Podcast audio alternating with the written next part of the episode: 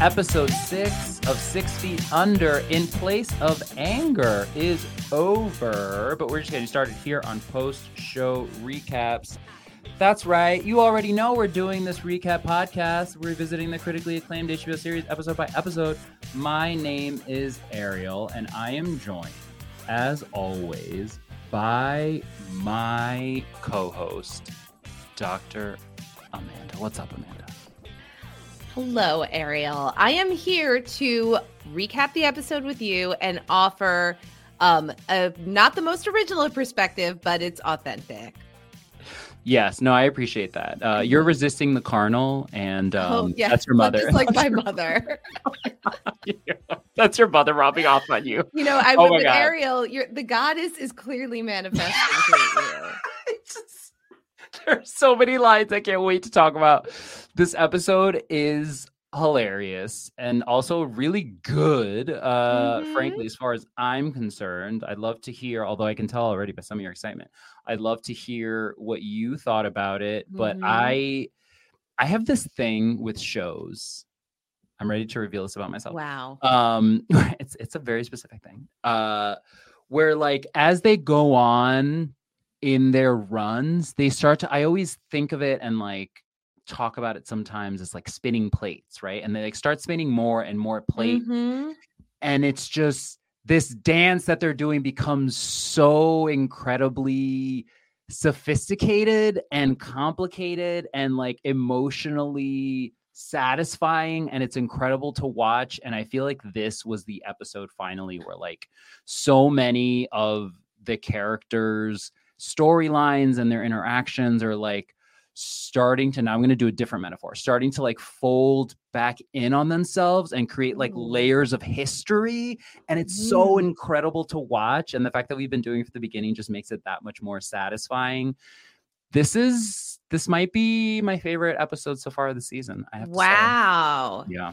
Interesting. I also love this episode. I love the introduction of the Sarah character, who's played by the incredible Patricia Clarkson, who really sings here. And I think like actually she does literally sing in Russian, but she also sings as a presence on the show. Mm-hmm. And I think to your point about the layered history, one thing that my husband, my Nate, I'll give him some credit here, has pointed out, like in drama, in film and television, like it's always most interesting to introduce characters who have a pre-existing relationship. When you have characters who are meeting for the first time in the action of a show, then there's like all of this like background and exposition that needs to happen. But when you have like a family drama, then there's so much history of the characters to draw on. And I think that 6 Feet Under has always been like particularly deft at introducing new characters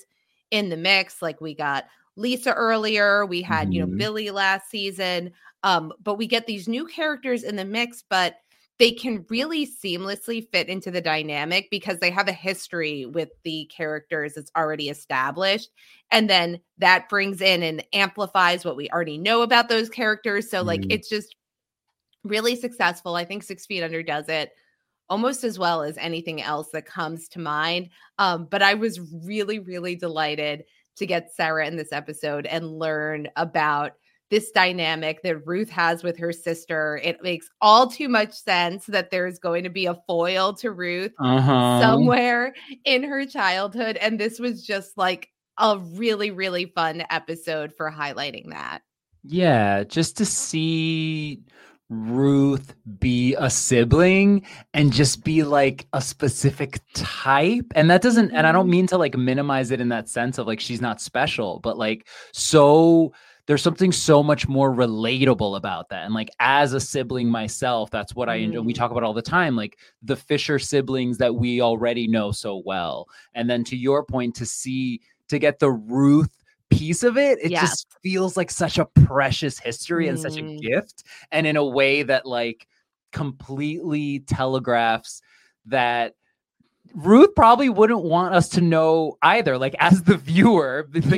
It's just like she doesn't want her sister around her family in a way. It's just it's so funny and obviously so tragic in a way, but also so lovely to get that, like, the extra layers again of her and how that impacts her children and her relationship with her daughter, especially. But let's not get ahead of ourselves. Very exciting. Lots to talk about. Should we get into our quick plot recap and then we can get into some nitty gritty stuff? Even though we've been doing like our own little personal. This was like a preview nitty gritty, and now this was just the amuse bouche. It's the amuse bouche. This is how you get the certificate that you finished the podcast. You have to go through all the layers. Okay, here we go. So this episode directed by Michael Engler, written by Christian Taylor. I don't know why I said that like that. So we begin this episode with the death of D-bag Matthew Heath Collins, who went overboard on a company booze cruise. He went after he didn't mean to, clearly, but that was a bad move. Fisher and Sons competes with Kroner for the Collins business of the body, and Mitzi once again tries to woo the Fishers with a big fat check, and it comes with a trip attached to it. David seems tempted, but Nate quickly refuses in his normal way of just saying no immediately to her, and believing that it is his life's purpose to help people get through the grieving process. I would argue he also doesn't believe probably that he has a lot of time left on this earth, so he's like, I have to like seal the family legacy. Speaking of Nate, Brenda and Nate are basking in the glow of their engagement because ebb is over. The ebb is over, and we are just getting started. That's what Nate is thinking, because he can't help but bring it up. Oh my god, we're gonna get to this. Like, Nate, just stop talking about it. They basking in the glow of their engagement. And Ruth's reaction when they tell her at the dinner leaves a lot to be desired. Although, you know, getting into the specifics of why will be interesting to talk about later. Brenda dreams of being smothered by Nate, literally like smothered to within an inch of her life. And she, I guess, lashes out, or kind of acts out, I would say. By there was some lashing motions involved.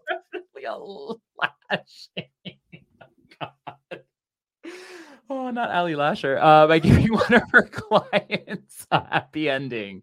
That happened. Meanwhile, Ruth regrets the renovations on her home, quote unquote, when her sister Sarah comes to visit after a 20-year absence. Sarah is in some ways the antithesis of Ruth: creative, free, charismatic. Sarah immediately gets under Ruth's skin by connecting with a bunch of people, but specifically with Claire in a way that Ruth can only dream of. I can't wait to talk about this. Ruth sees the unbridled fun in Sarah that she can seemingly never have, but it turns out that Sarah's life isn't as fun as Ruth has perceived it to be.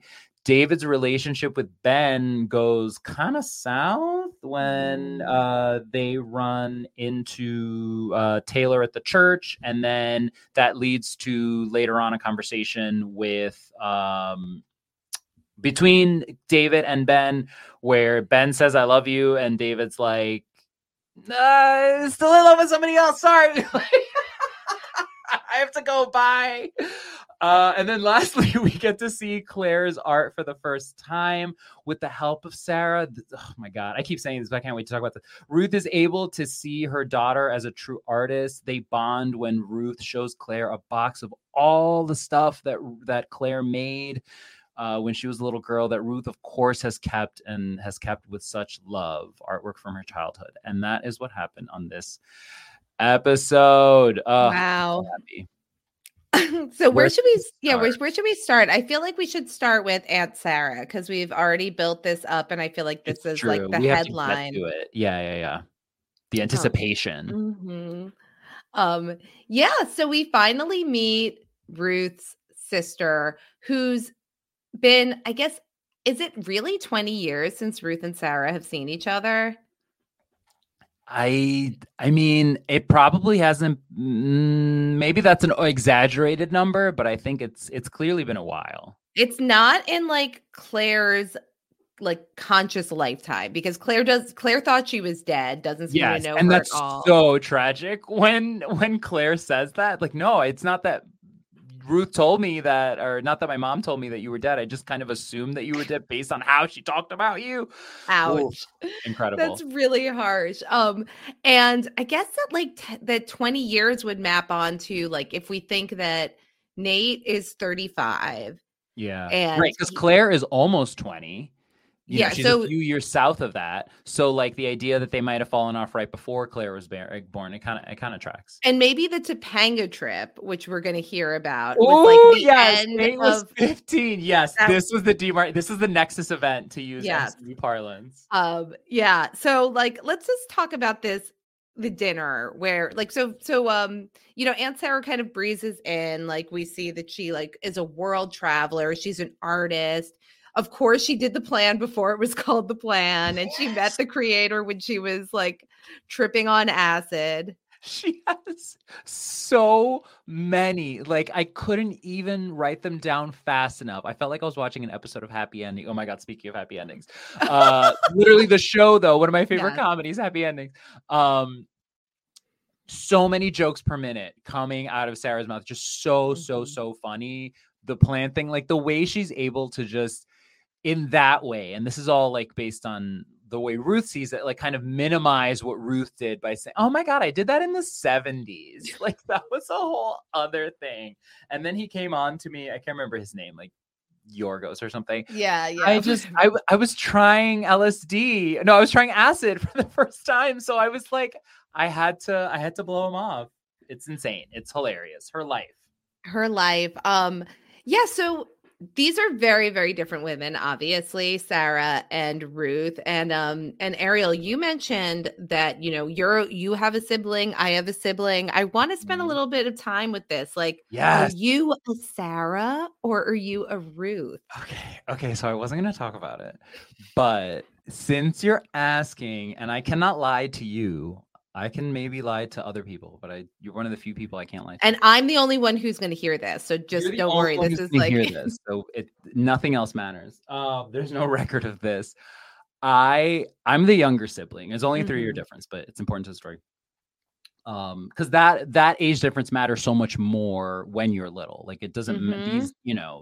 These days it matters so little in a lot of ways. But when you are under 18, for the most part, that age difference matters a lot, both in school and in the sibling relationship. Mm-hmm. And I remember sometimes my brother would bring friends home and would get annoyed. It wasn't that I ever saw myself as somehow more anything personality wise, but watching my brother get so annoyed at me getting along with his friends put me in to, this is something that he has no control over. So this means that I clearly possess some ability.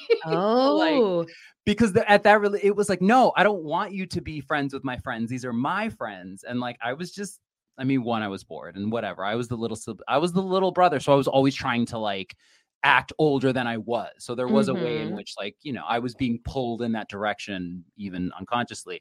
But I had that while watching this. I was oh God, he used to get so mad at me. And I remember there was one person specifically where it was no, not this person. You can't do this with this person. So you just had the raw magnetism of a Sarah. I mean, those are not the words I used, but when I did it in the 70s, it was called something else. It was called it was called being nice. But sure, fine, whatever.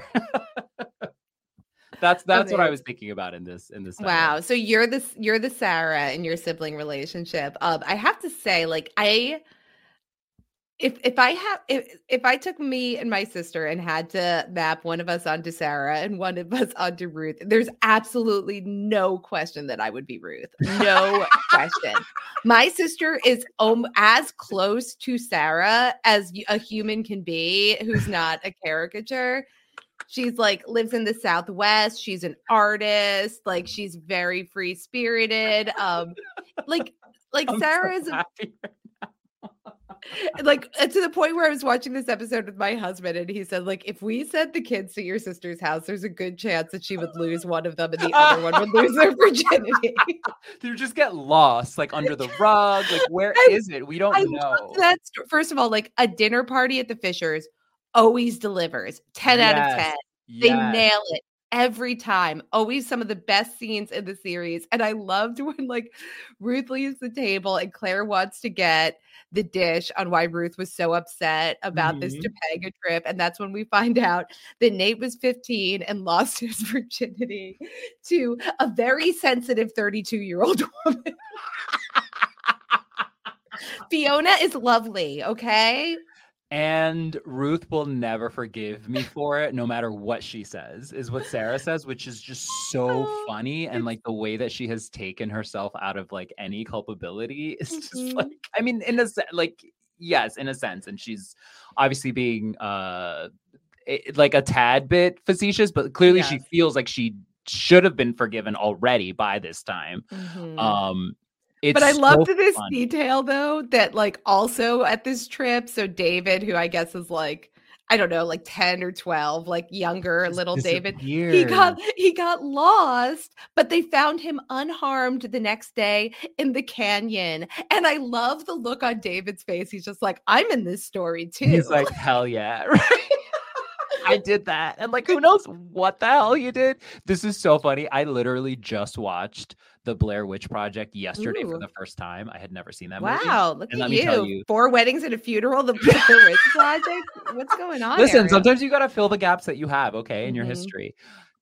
David is very lucky. David is very lucky that he had a very pleasant time in the woods, because it could have gone very differently for a 10-year-old. But this is so funny. I absolutely agree. The look on David's face is so wholesome and hilarious. He's like, what do you like to know? What I got it. Like, he had his own fun. You know, probably not the same kind of fun, but he, you know, he disappeared, and who knows what he took, who knows what he was given potentially. But it's hilarious. And the way that Claire reacts, I love. There are so many layers to this. And speaking of layers, like, it's almost like, to your point about the dinner, like, they can't, and the show doesn't at all, like, cannot be overused, but like, it's almost like we cannot return to that until certain realities have changed within the characters, because then it makes those moments of intersection so much more interesting, based on, like we keep saying, the history that we now have seen them establish. It's not just the interpreted history that they have to tell us about. Now it's like, oh, remember in season 1 when such and such happened, and like, you know, with the ebb and the flow, and last episode when Brenda's like, oh, you know all about flow because we were all there for the ecstasy. It's so wonderful to just get the history of that we've already seen. It's wonderful. And like, Grey's Anatomy does this. It used to do it much better. Now it's kind of the artificial thing of like, it's literally just 3D printing seasons. So of course there's going to be a physical structure there of history, but it's not necessarily as like emotionally rich, but no less emotionally affecting. But it's wonderful to see here. And I have to say, I was very impressed. We're going to stay with Sarah for the most part, but like, I was very impressed with how Nikolai, putting aside for a second how he was acting with Sarah, because they were both like major party foul on both of their ends, how physically close they were being at one point. But he goes right to Ruth and he's like, what's wrong? He gives her a hug. He sees that she's not being honest about what's wrong, but he's not being judgmental about it. Clearly she's having an emotional reaction. I'm going to give her a hug. And it's not patronizing. It's very sincere. I was like, Nikolai, you went to emotional school. I think that Nikolai is really like proving to be a great partner for Ruth here. Like, I love, like, you know, just he's a good foil for her, like, fretting anxiety. He's like, no, this is good. Family, together, engagement, happy. Like, he's, you know, that's really nice. And, you know, I think that, you know, he gets Ruth gets uncomfortable because Nikolai's drinking vodka with Sarah and they're having fun. Like Sarah can kind of let loose and be free in a way. And so quickly connect. Yes. Yes. And Ruth is like much more slow, but to warm up to somebody, right. But Nikolai, like, I don't think he has eyes for Sarah. I think that he's like very much in love with Ruth. And then when Ruth is getting like overwhelmed at the end of the night, he says, don't worry, I will help you clean up. Like everyone should be happy. Like, I think that the Nikolai is for the most part a good boyfriend. And as you know, what does Sarah say? That he's cute. And I bet he's a wonderful lover. So good for be amazing. The sex must be amazing. So good for Ruth. But the real, I think, inciting incident is the way that Sarah bonds with Claire. Watching Ruth watch Sarah, it's so fascinating to watch it escalate.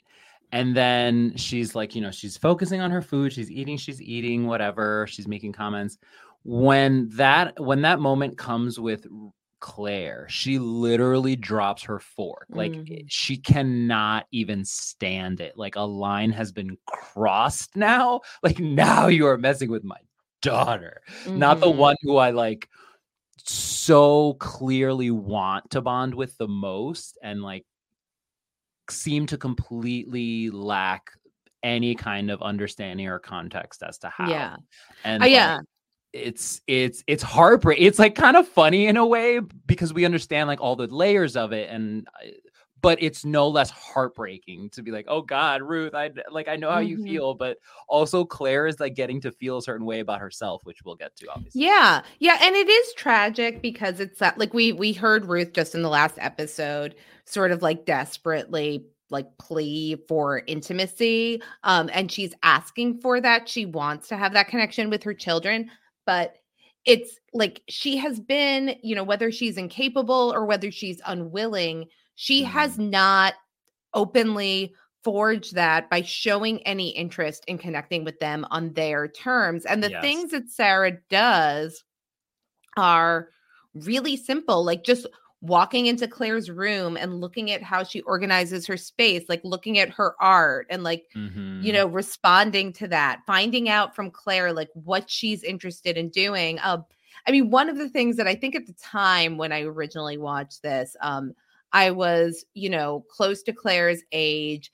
And some of this is like really early 2000s, like cliche art girl stuff. Like if you look at her art and like my sister, the Sarah to my Ruth, like was also like, she went to art school and she had a lot of art in our house. And it was like very like, I don't know, just like the emo, like overtly artistic. I love the way that like Sarah responds to it like, well, it's not an original perspective, right, but it is authentic. It's authentic, right? And she's like not, and I think that's part of what appeals to Claire, right? Of like, she's not condescending, she's not patronizing, she's being honest, but not unkind. And to your point, responding to what she sees and just judging her and trying to like, show her something about herself that she may not know. Yeah.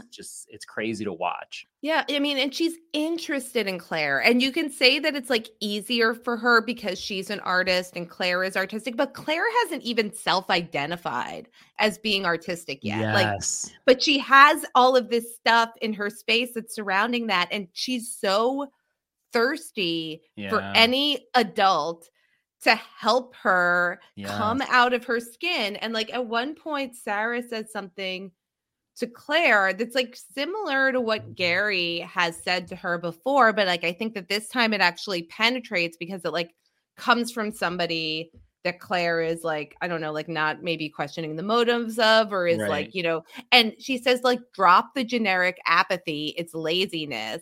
And like, this is like, and this is, I mean, as much as Sarah's like a little bit over the top, like with the Tai Chi and like the Dean and DeLuca spices or whatever, like I think that this is really cutting because that has been that's like Claire's mode of defense. It's like, I don't care about me being friends with my classmates. I don't care about Gabe. I don't care about my family. I don't care about my future. I don't want to go to college. And it's like, she really needs somebody to like give her permission to care and like let her know that it's scary, but like with the support of emotionally awake adults in your life, like maybe you can do it.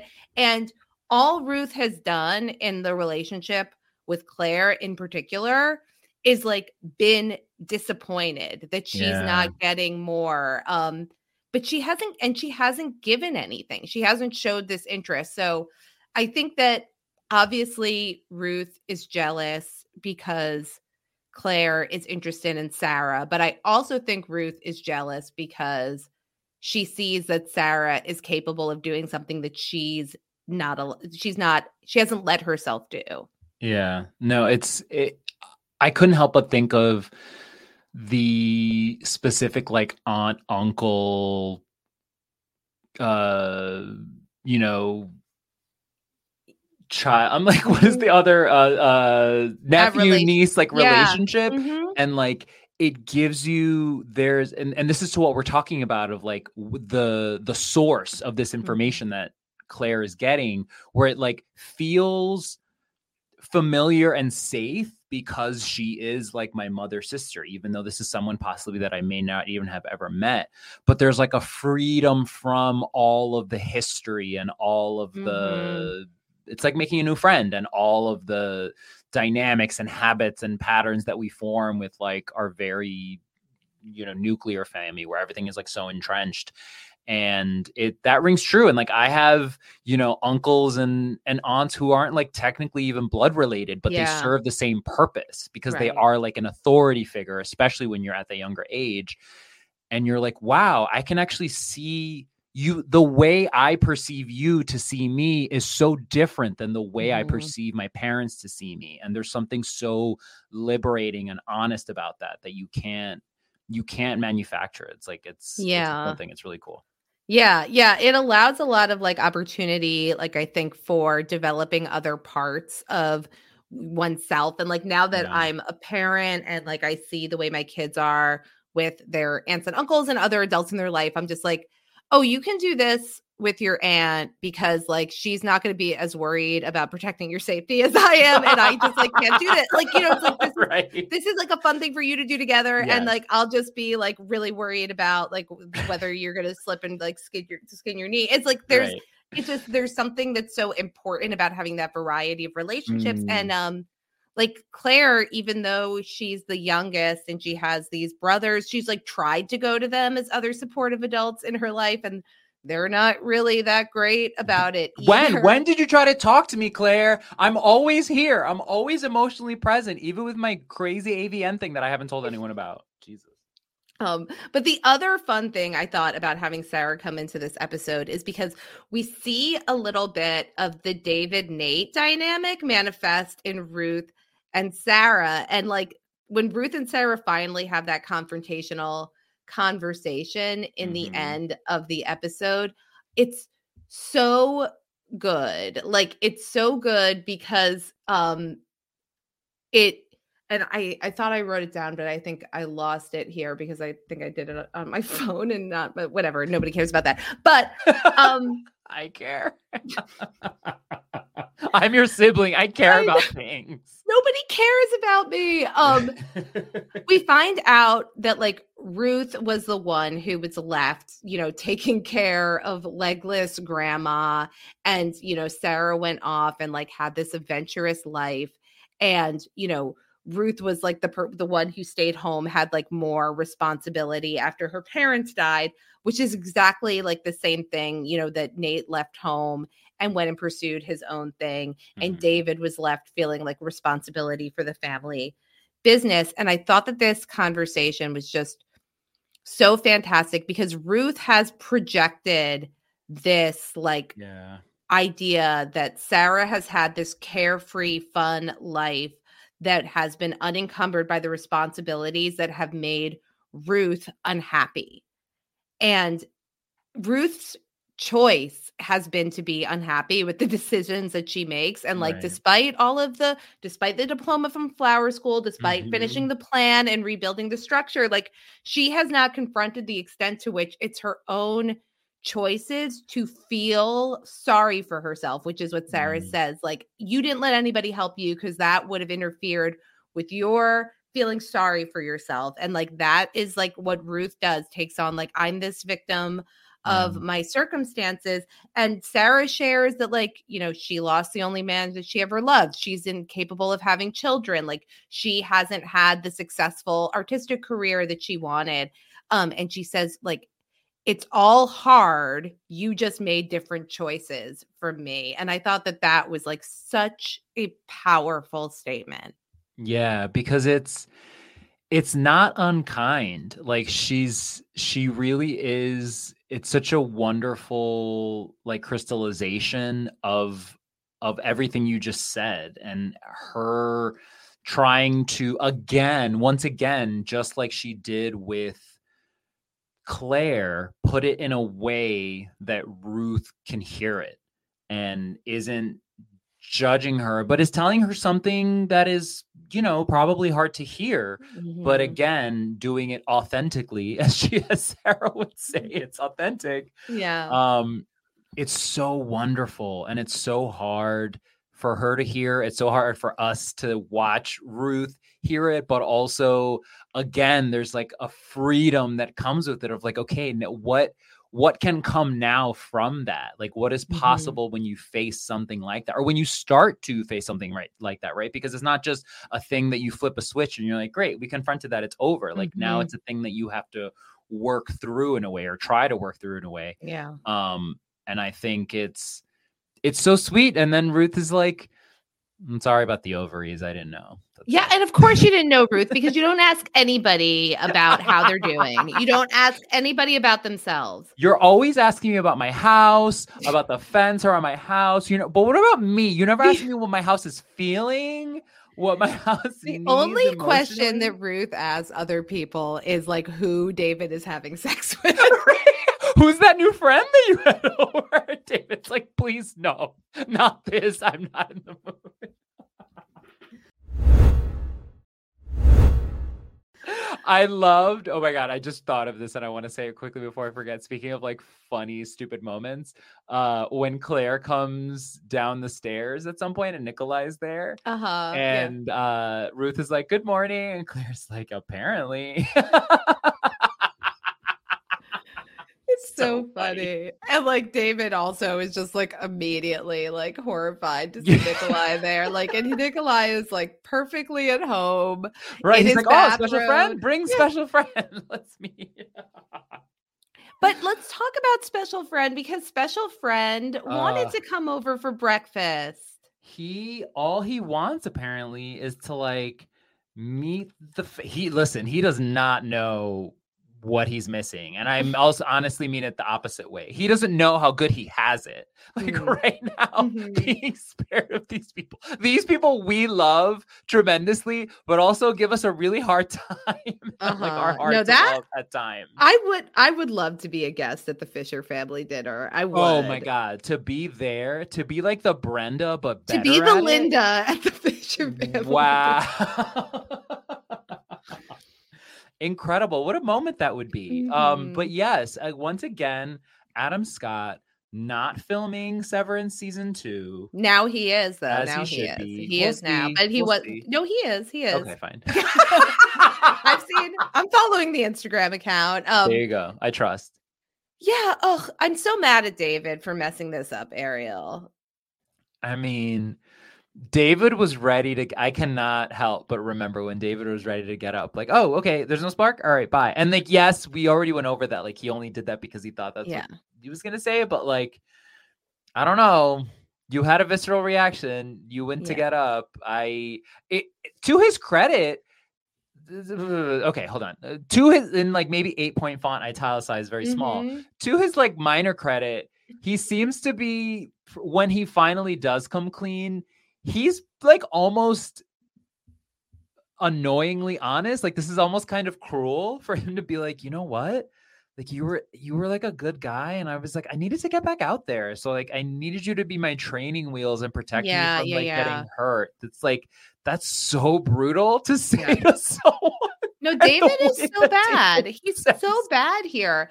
And I'm like, 2002, Amanda was probably annoyed with David, but 2024, Amanda, in the year of our Lord Adam Scott, for you to be dumping this man, do you know how well he's aged, David?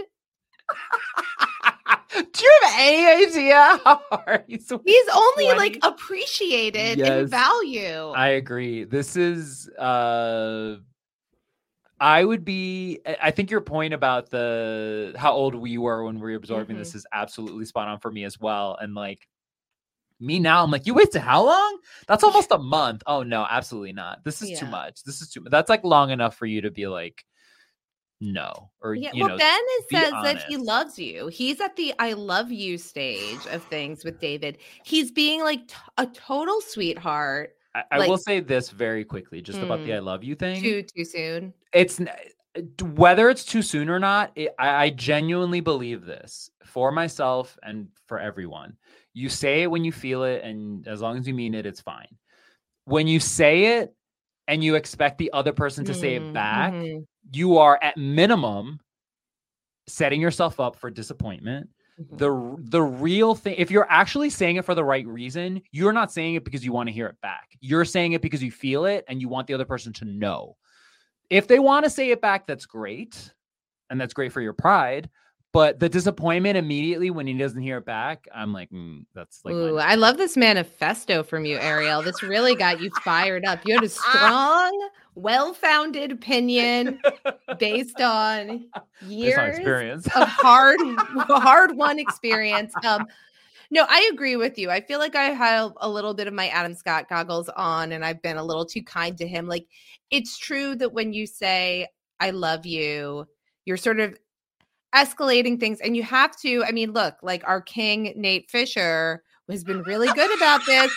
Like, you say, I love you. And it's sort of like, that's how I feel, but I am not imposing something on you. And it's possible that there was like a gentler way to share this that didn't make, like, because it kind of seems like, I think that David took this as like a make it or break it ultimatum moment where it's like, oh, either I catch up or this is over, which I don't think he had to. I feel like there was an in-between thing that could have happened where David's like, I've just been realizing that I still have these feelings for somebody else. Say and the it's thing like, that you're saying now, except like with less finality and a little bit more openness and like respectfulness for your current relationship. Right. Exactly. Like say like, this is great. And like, I like, and I want to like, and I've been loving hanging out with you and I really want to see where it goes, but I need a little bit of more time given what I'm coming out of to get to the point that you're at now. Like that's a normal new relationship conversation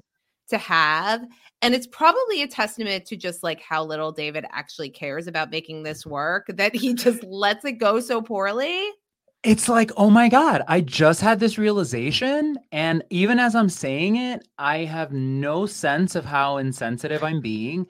And actually my face is starting to brighten up and I can smile now because I have such clarity of vision. Oh my God, thank you. Like, that's I know. Like, and he's like, yeah, I just thought that it was a good idea to get out there and like use you for my own like emotional journey. Crazy. Once again, serial killer behavior from a future serial killer on a different show. So neither of these like characters, I think, handled this in the best way. I mean, they didn't have a lot of time in the scene. They had a lot of Sarah scenes for sure, to get in, like... But you know, with the exception of like the one minus point that I gave Ben, I think for sure David is more at fault here, at least in how like everyone handled everything. Yeah. How did you let this one get away, David? Come on. He'll regret it. He'll regret it later on, and they'll be like, "Oh, remember when you said there was no spark when you got up prematurely? I didn't forget that." That's what Ben will talk about in therapy later. Yes, in therapy with Gary. Because Gary, he's not allowed in the schools anymore. No, not at all. Keep him away from the children. Ay. That's all for. Oh, again, I guess just staying with David for a second. The Taylor thing, I just loved. Taylor's like on, and again, the authenticity point is like driven home. How genuinely happy she was to see him. Yeah. She was like, I miss you. Mm-hmm. I just thought that was lovely. And like, yeah, we were seeing, and we talked about this, we were seeing Taylor go through like a pretty rough time with her mom. So she wasn't being her best self. She was actually kind of doing the best she could. And to just see this side of her, you and I called out like their genuine connection, like David not feeling threatened by this child who he could meet like on her level. And they're like, old friends. It was really sweet. Yeah, it's really sad. Cute. I'm much more like, I don't want to use the word shipping, but like I'm much more into like David and Taylor being friends than I am David and Keith getting back together. Yes, right. And it's like that extra wrinkle of like there's a way in which like David is so good for Taylor. He could like his presence could be good for her because she seems to like open up and, you know, the way they treat each other and are supportive of each other. But like, oh wait, yeah, the whole David and Keith thing just makes it like way too complicated. And once again, Keith, am I crazy? Or is this just Eddie having no depth perception again? Where he's like, oh, Keith had every opportunity to just be like, yeah, I just didn't want to go over there. We didn't have time. But for him to be like, we're in a fight. Like, we're in a fight. It's nothing. Forget about it. It's like, what? That couldn't be any more impassioned. Like, I don't understand. Gaddy, what signals are you getting? He's too busy looking in the mirror to see what's going on right in front of his face. It was crazy. I'm like, Eddie, wow. Like the flags are like black at this point. They're so red. Like they're like crimson dawn. I don't know. Wow. Know what to say. Anyway, yeah, I think that's it for David. Yes, let's talk about Nate and Brenda. The ebb is over, and they're back to their old tricks. Ariel, is it okay? Is this just me? Please be honest. Is Nate being a butthead? Am I being harsh for him to like immediately be like, "Is the ebb over?" Like they just had their first night. Can he just live in the moment and Nate enjoy it? Like, he's gonna scare it away. He's He doesn't. This is Brenda already told you that this is how you prolong the standard ebb. Right. You ask about the ebb. It prolongs the ebb. Okay. He's just not getting it. He's just so he's so scared. I mean, this is the fear thing, right? Like he's so scared. And like, yes, there's a half joke there about like the sex part of it, but like. I think it just speaks to like his overall desperation in general to like have this healthy relationship for the in his head, like 2 days he has left on this earth. Like it's so sad. But, it like, is really sad. He's putting all this extra pressure on his relationship by not telling her. Right. And and like, it's also clear that like, I think that through Nate's eyes, at least, and maybe it's like a truth about the nature of their relationship. It's like the sexual intimacy is like such an indicator of their closeness because there's lots of other ways that they just can't connect. You know, Nate, you're in the way. He's always in the way, standing in front of the fridge when she's trying to get in the fridge. Yeah, he's our self-described semi-literate F-boy. I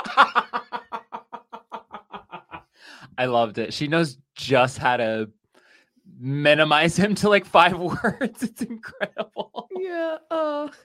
But so Brenda's still working on her novel. Don't Ariel. You read it. I see you reading it over my shoulder. You better not read it, Amanda. It's not for public consumption yet. But she seems to be having fun writing it. She's having fun writing it. I really like Nate's like semi-literate F machine status. Like the way he's like, this is such a Nate thing. Like, oh, like Christina, is that your Holden Caulfield? It's like the one book he's ever read. Catcher in the Rye. And he's like, I'm making a literature reference. Look at me. He read the Cliff Notes or something in like 9th grade. It's like such a perfectly Nate detail that's the only literary figure. Right. Yeah. The fact that it's Catcher in the Rye specifically, it's like, okay. Yeah. All right, Nate. You go with that. The one, yes, exactly. The one book that you happen to cheat off of someone else about. Yeah, but like, it seems like Brenda, given the references, the literary references that the Yale hopeful Brenda Chenoweth drops here, Humbert Humbert and Constance Chatterley always need to one-up him. Mm-hmm. Let me make some real references.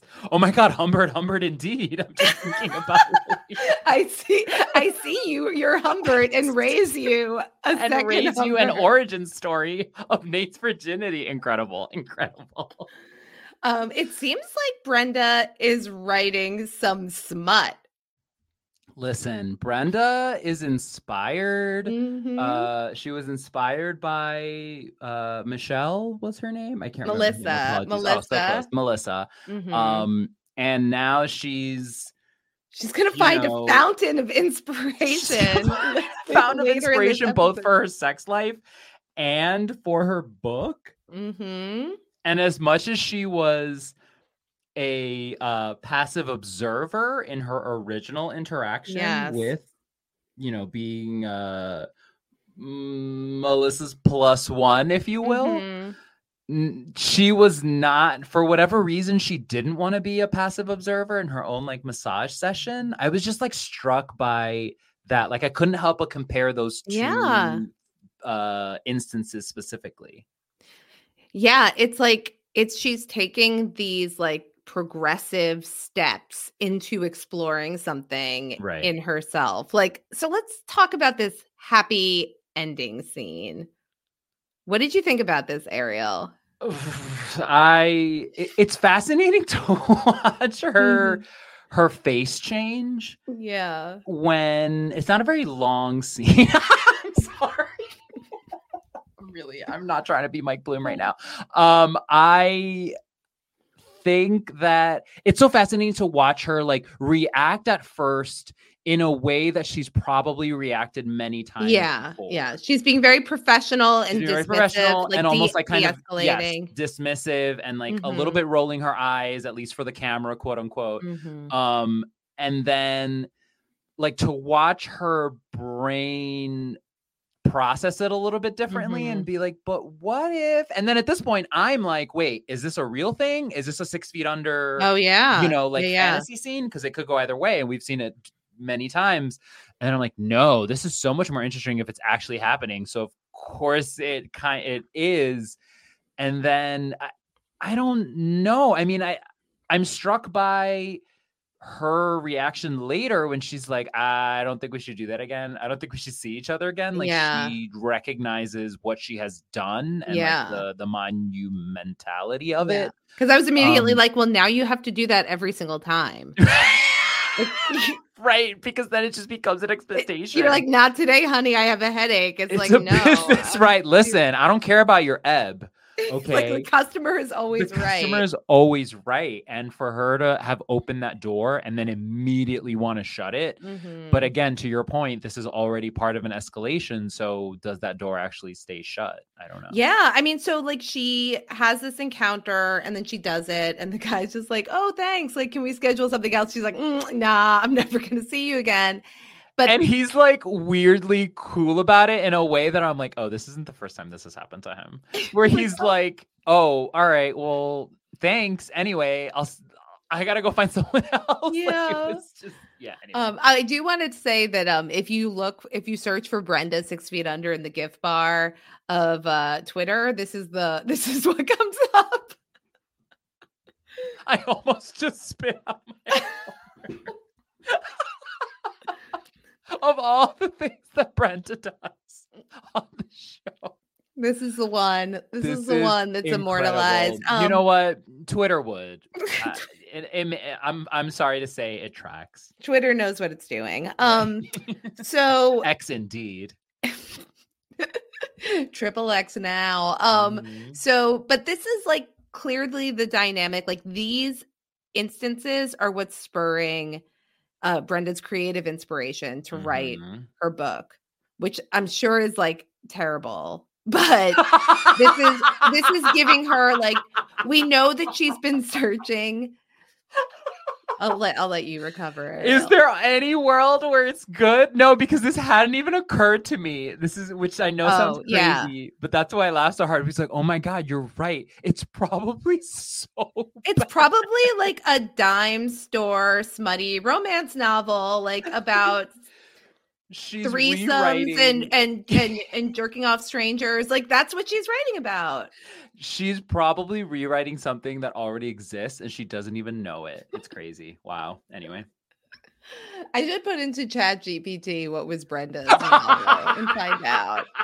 Write Brenda's novel that she's writing at the midpoint of season 2. Oh my God. Make sure it's at least 300 pages. I'm not going to do that right now, but I will do that. I promise before the next time we record.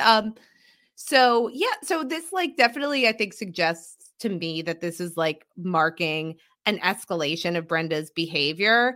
And it's so interesting that this comes like interspersed with them announcing their engagement. Like Brenda is like, Nate is so excited to share with his family. Brenda's like very lukewarm about it, seems to like have a lot of reservations and goes through it kind of reluctantly.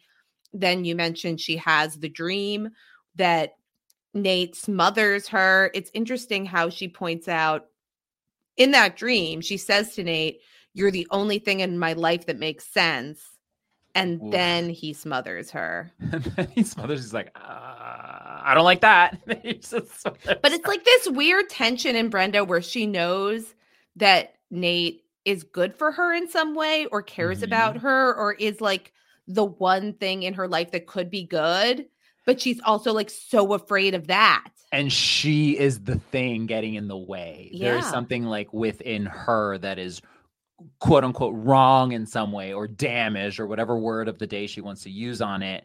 And I think it's really interesting before he smothers her, the way he's like holding her down. And it's so uncomfortable because she's like smiling through it, but there's a way in which she feels smothered pre-smothering. Yeah. Cause he's just like, I love you. And she's just love you. And it's so much and it's so intense and it's so uncomfortable even for us to watch. I mean, for obvious reasons, it's not real, thankfully, but like there's just something about the way that she in this estimation of their relationship, the way she's kind of telegraphing it to herself here in her head, that he is always going to be too much in some way, seemingly. Like there's nothing, if being with him leads to your death, like how do you reconcile that? Right. Like what is the solution? I guess the solution is to get married. Never mind. No, they figured it out. But like even at the very first scene of them together, like he says, "I love you," and she says, "Good." Like yes, this is like Han Solo, Leia, like eat your heart out. Like I know, like I know. So there's a lot of this current of like questioning whether Nate and Brenda's relationship is really solid. Like we also have. Later in the episode, they're talking about, the death of the week, which is Collins. I forget his first name. Matthew Collins. And like his widow comes in. And at first, like Nate is really concerned about her being upset if she sees the body, but she insists. And eventually he remits and lets her see it. Only to discover that she's absolutely she laughs when she sees the body and she feels like free because he was abusive to her and he can't hit her anymore. And it's like another perspective, another like complicated layer of grief that we see Nate grappling with throughout the course of this episode. Like we also have a scene earlier after he meets with her where I think that this is in fantasy, but it's unclear where the fantasy starts and like ends. But she asks Nate if he can help her, and he gives her this like C.S. Lewis poem line, and it doesn't help. And it's like he realizes like he has nothing to offer. Like he's thinking about leaving a grieving widow the way that the Collins widow is left, and then it ends up being a completely different relationship than he anticipated. She's free. Mm-hmm. She's happy that he's gone. And he shares this with Brenda. And they have this like moment where it's like, can you imagine being with somebody for 20 years and hating their guts? And they assure each other that we know what we're doing here. And they so clearly do not.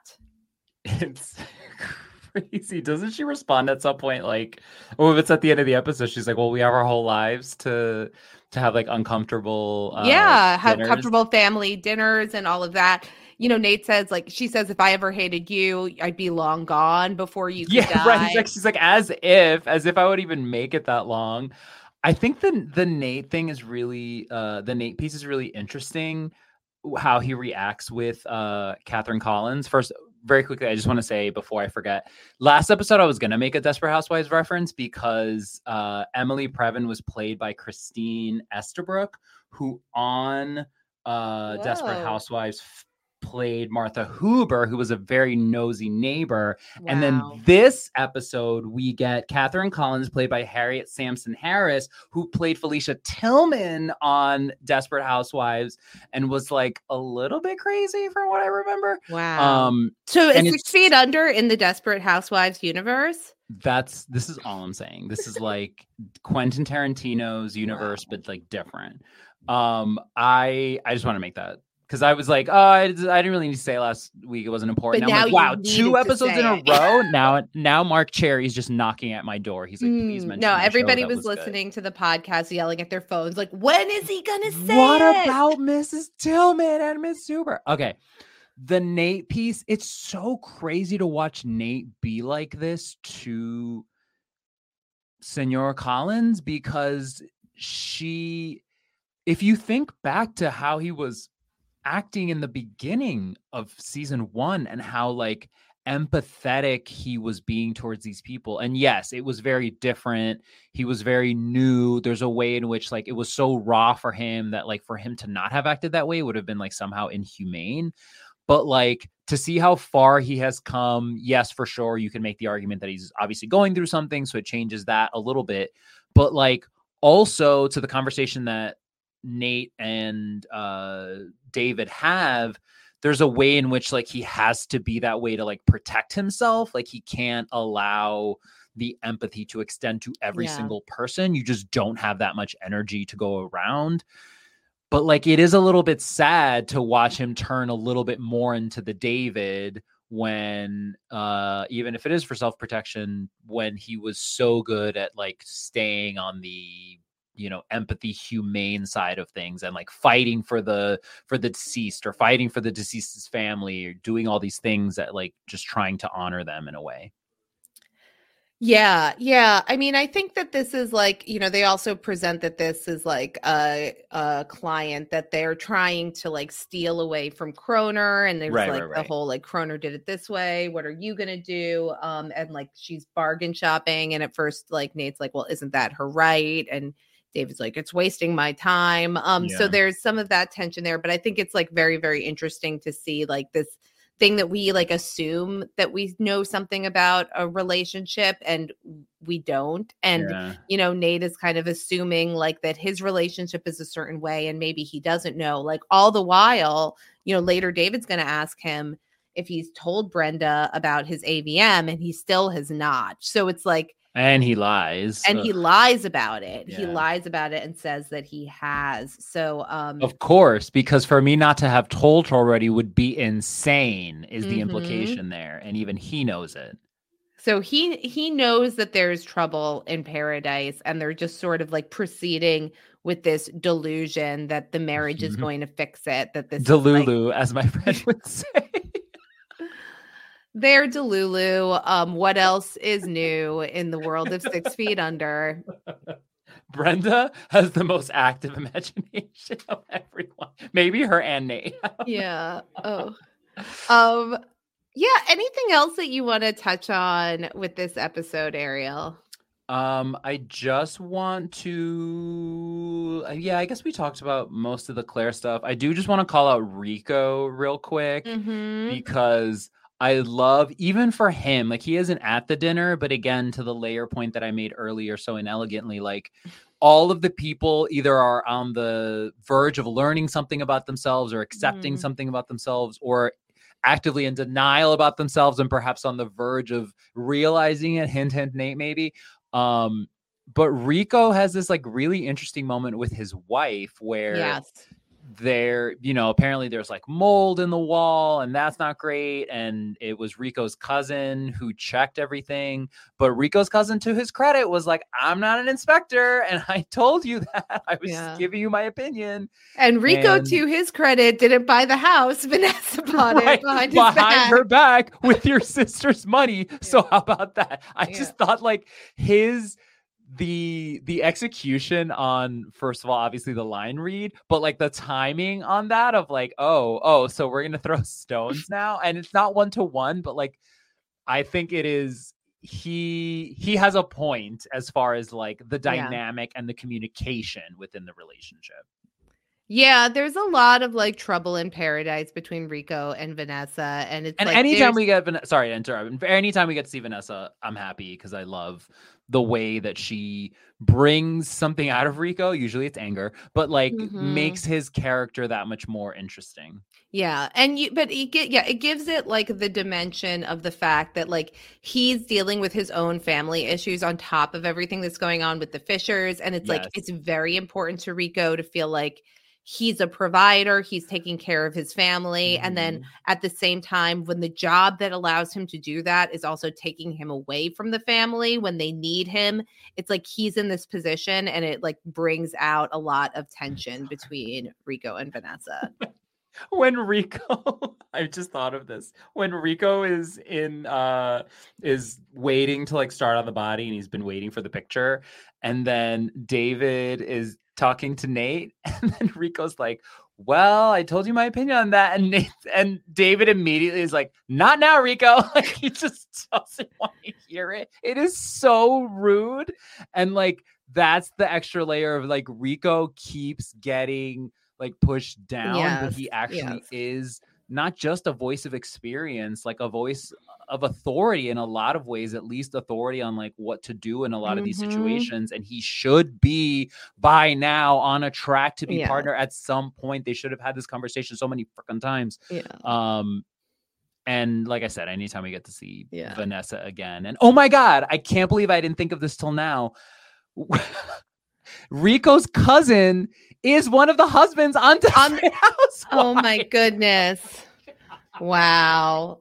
Look at this. The culmination. I feel like I'm witnessing Charlie Day at the tack board with all of the strings making the connections right now. I have nothing else to say. We should just go to plugs. Like this podcast is over. This is my Michelangelo. I mean, you should end your podcasting career.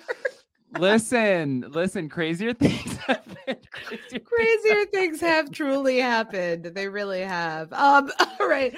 Ariel. Oh, yeah. We're going to be back next week talking about episode 7 of 6 Feet Under. Until then, what do you have going on? Where can people keep up with you? Oh my God. I am just working away at my conspiracy theories about Desperate Housewives, but usually potting about movies with Grace, Post Show Recaps Theater. We're going to be talking about one of the movies I am most excited about. I haven't been this excited about a movie in quite some time.